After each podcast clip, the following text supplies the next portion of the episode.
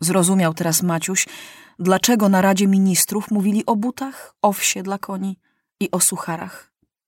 Gdyby nie mieli sucharów w plecakach, to by umarli z głodu, bo trzy dni tylko suchary gryźć musieli. Spali na zmianę po parę godzin tylko, a nogi mieli tak poranione, że krew z nich aż bulgotała w butach. Cicho, jak cienie, uciekali lasami, a porucznik coraz to patrzał na mapie, gdzie jest jakiś parów, żeby się ukryć, albo gęstwina. I raz w raz zjawiali się jeźdźcy nieprzyjacielscy, żeby zobaczyć, którędy uciekają, żeby dać znać i kierować pościgiem. Gdybyście widzieli Maciusia, wysechł przez te dnie jak patyczek. Zgarbił się, zmalał jeszcze. Wielu żołnierzy rzucało karabiny, ale Maciuś trzymał swój karabin w zdrętwiałych palcach. Jak można w kilka dni tyle przeżyć? Oj, czulku, oj, czulku, myślał Maciuś. O, jak ciężko być królem, który prowadzi wojny. Łatwo było powiedzieć, a bo my się boimy, zwyciężę was jak mój wielki pradziadek. Łatwo gadać, ale robić trudno. Och, jakim ja wtedy byłem lekkomyślnym dzieciakiem. Myślałem tylko o tym, jak będę na białym koniu opuszczał stolicę, a ludność sypać będzie kwiaty pod nogi konia. A nie myślałem, ilu ludzi zabiją. A ludzie padali od kul. I może Maciuś dlatego tylko ocalał, że mały. Och, jakże się ucieszyli, gdy wreszcie spotkali swoje wojska. I nie tylko wojska, ale już gotowe, wykopane rowy. A teraz śmiać się z nas będą, pomyślał Maciuś. Ale się rychło przekonał, że nawet na wojnie jest sprawiedliwość. Kiedy się już w rowach strzeleckich wyspali i podjedli, kazano im iść do rezerwy. Nowi żołnierze zajęli okopy i strzelali, a oni przeszli jeszcze pięć wiorst do tyłu i tam zatrzymano ich w małym miasteczku. Tu na placu spotkał ich pułkownik saperów, ale wcale się teraz nie gniewał, tylko powiedział: No co, zuchy. Rozumiecie teraz, dlaczego potrzebne są rowy? O, i jak zrozumieli. Potem oddzielili osobno tych żołnierzy, którzy rzucili swoje karabiny, i osobno tych, którzy wrócili z karabinami. I do tych ostatnich zwrócił się generał z taką mową. Cześć wam za to, że zachowaliście broń. Bohaterów prawdziwych poznaje się nie w powodzeniu, a w porażce. E, patrzcie, są tu ci dwaj malcy, zawołał pułkownik saperów. Niech żyją dzielni bracia Waligura i Wyrwidąb. Od tej pory Felek został Waligurą, a Maciuś Wyrwidębem. I już inaczej o nich nie mówili. Ej, Waligura, przynieś no wody. Te, Wyrwidąb, dorzuć drew do ognia. I oddział pokochał swoich chłopaków. Tu, na wypoczynku, dowiedzieli się, że minister wojny strasznie się pokłócił z głównodowodzącym i dopiero król Maciuś ich pogodził. Maciuś nic nie wiedział o lalce, która go zastępowała w stolicy i dziwił się bardzo, że tak mówili, jakby on był w domu. Maciuś był jeszcze bardzo młodym królem i nie wiedział, co to jest dyplomacja. A dyplomacja to znaczy wszystko kłamać, żeby nieprzyjaciel nic nie wiedział. Ano, odpoczęli, podjedli i zasiedli w okopach. I zaczęła się tak zwana wojna pozycyjna. To znaczy, że i oni, i nieprzyjaciel strzelali, ale kule przelatywały nad głowami, bo żołnierze siedzieli pod ziemią. Tylko od czasu do czasu, jak im się zaczynało nudzić, szli do ataku. Raz ci, raz tamci. I wtedy albo jedni, albo drudzy o parę wiorst szli naprzód, albo w tył. Żołnierze chodzili sobie w rowach. Grali, śpiewali, grali w karty, a Maciuś pilnie się uczył. Uczył Maciusia porucznik, któremu też się nudziło. Postawi rano wartę, żeby patrzeli, czy nieprzyjaciel nie idzie do ataku, zatelefonuje do sztabu, że wszystko w porządku i cały dzień nie ma co robić. Więc chętnie zgodził się uczyć małego wyrwidęba. Miłe to były lekcje. Siedzi Maciuś w rowie i uczy się geografii.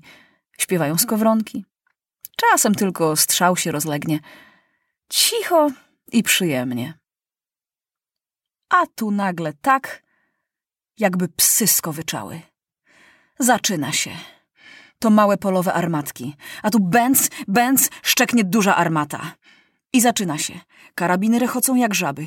Tu gwiżdże, tu syczy, tu dudni i raz wraz bac, bęc, buch, buch! Trwa tak pół godziny. Godzinę. Wpadnie czasem kula armatnia do okopu i tu wybuchnie. Położy paru ludzi, pokaleczy kilku, ale przyzwyczajeni już nic sobie z tego nie robią towarzysze. Szkoda go. Dobry był chłop. Wieczne odpoczywanie. Przeżegna się ten i ów.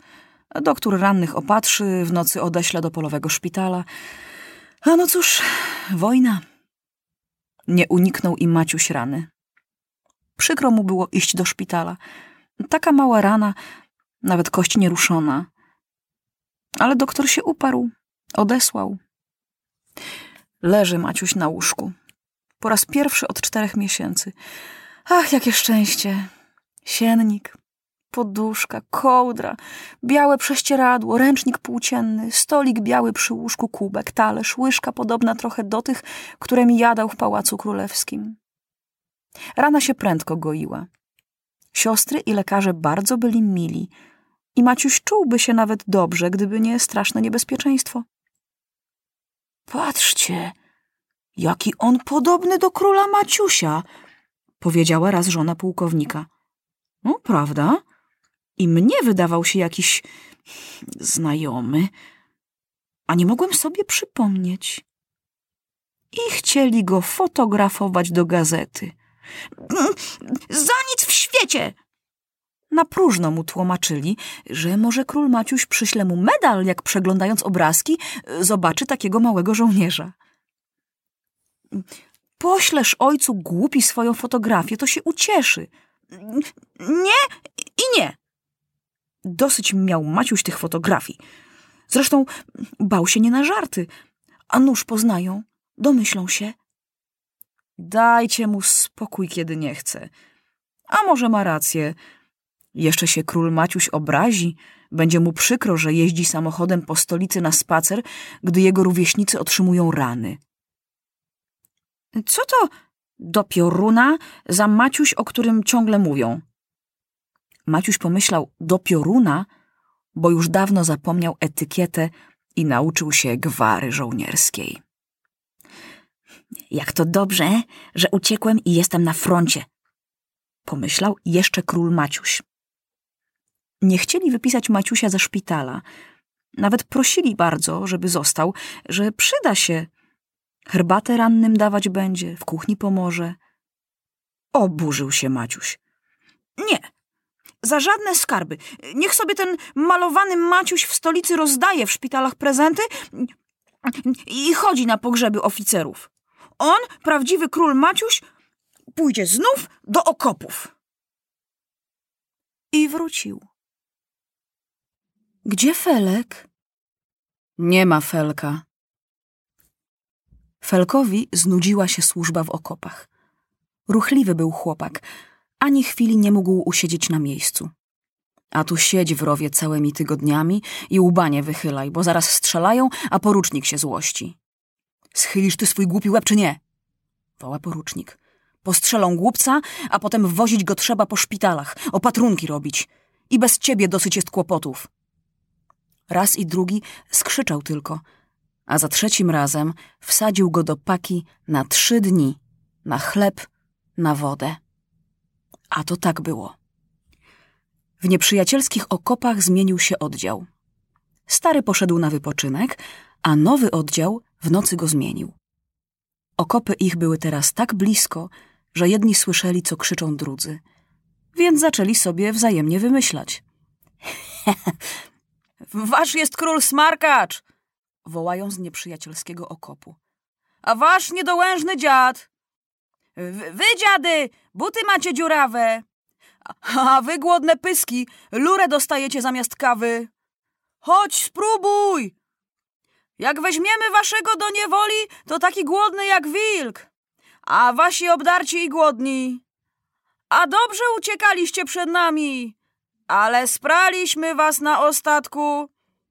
Strzelać nie umiecie, wasze kule lecą do wron. A wy umiecie. Pewnie, że umiemy. Zezłościł się Felek, wyskoczył z okopu, odwrócił się plecami do nich, pochylił, płaszcz zakasał i krzyknął. No to strzelajcie! Huknęły cztery strzały, ale nie trafiły. O, strzelcy! Żołnierze się śmieli, ale porucznik bardzo się rozgniewał i wsadził Felka do paki. To była głęboko pod ziemią wykopana jama, obłożona deskami. Bo trzeba wiedzieć, że żołnierze brali deski z rozbitych chałup i porobili sobie w okopach ściany, podłogi, a nawet altanki, żeby ich deszcz nie moczył i błota nie było. Przesiedział Felek dwa dni tylko w drewnianej klatce pod ziemią, bo mu porucznik przebaczył. Ale i tego było mu za wiele. Mm, nie chcę służyć w piechocie. A gdzie pójdziesz? Do aeroplanów. Akurat w państwie Maciusia brakło benzyny. Ale bez benzyny trudno aeroplanom wozić duże ciężary. Więc przyszedł rozkaz, żeby do aeroplanów brać tylko lekkich żołnierzy. Idź ty, serdelku, śmieli się żołnierze z jednego grubasa. Rada w radę, Felek pójdzie. Bo kto może być lżejszy, jeśli nie dwunastoletni chłopak? Pilot będzie kierował aeroplanem, a Felek będzie bomby rzucał. Trochę się zmartwił Maciuś, a trochę i cieszył, że nie ma Felka. Felek jeden jedyny wiedział, że Maciuś jest królem. Prawda, Maciuś sam go prosił, żeby nazywał Tomkiem, ale zawsze nie było to w porządku, że go Felek traktował jak równego sobie. I żeby to jak równego, ale nie. Ponieważ Maciuś był młodszy, więc Felek go lekceważył. Felek pił wódkę i palił papierosy, a jak Maciusia chciał kto poczęstować, zaraz mówił – jemu nie dawajcie, on mały. Maciuś nie lubił pić ani palić, ale chciał sam powiedzieć, że dziękuje, a nie żeby Felek mówił za niego. Jak wychodzili z okopów w nocy na zwiady, zawsze tak Felek kierował, że jego zabierali żołnierze. A nie bierzcie Tomka, co on wam pomoże? Zwiady były niebezpieczne i ciężkie. Trzeba było cicho czołgać się na brzuchu, aż do nieprzyjacielskich drutów kolczastych przecinać je nożycami albo szukać ukrytej warty nieprzyjacielskiej. Czasem godzinę leżeć trzeba cichutko, bo jak usłyszeli szmer, zaraz puszczali rakiety i strzelali do śmiałków. Więc żołnierze żałowali, Maciusia był młodszy i delikatniejszy i częściej brali felka. A Maciusiowi było przykro. Teraz został sam jeden i duże usługi oddawał oddziałowi. To warcie zanosił patrony, to wślizgnął się pod drutami do nieprzyjacielskich okopów, a dwa razy w przebraniu zakradł się aż na ich stronę. Przebrał się Maciuś za pastuszka, przekradł się przez druty, uszedł za dwie wiorsty, usiadł przed rozwaloną chałupą i niby to płacze. Czego płaczesz? Dostrzegł go jakiś żołnierz. Co mam nie płakać, jak nam chałupę spalili? A mama gdzieś poszła, nie wiem gdzie. Wzięli Maciusia do sztabu. Kawą napoili. Przykro było Maciusiowi. Ot, dobrzy ludzie, nakarmili. Jeszcze mu jakiś stary kaftan dali, bo drżał z zimna, bo go dla niepoznakich biedne szmaty na drogę ubrali. Ot, dobrzy ludzie, a on Maciuś ich oszukuje. Szpiegować przyszedł. I już Maciuś układał sobie w głowie, że nic nie powie, kiedy tak. Niech sobie mówią na niego, że głupi, że nic nie wie i niech go więcej nie posyłają. Nie chce być szpiegiem. Ale zawołali go do sztabowego oficera. Słuchaj, mały.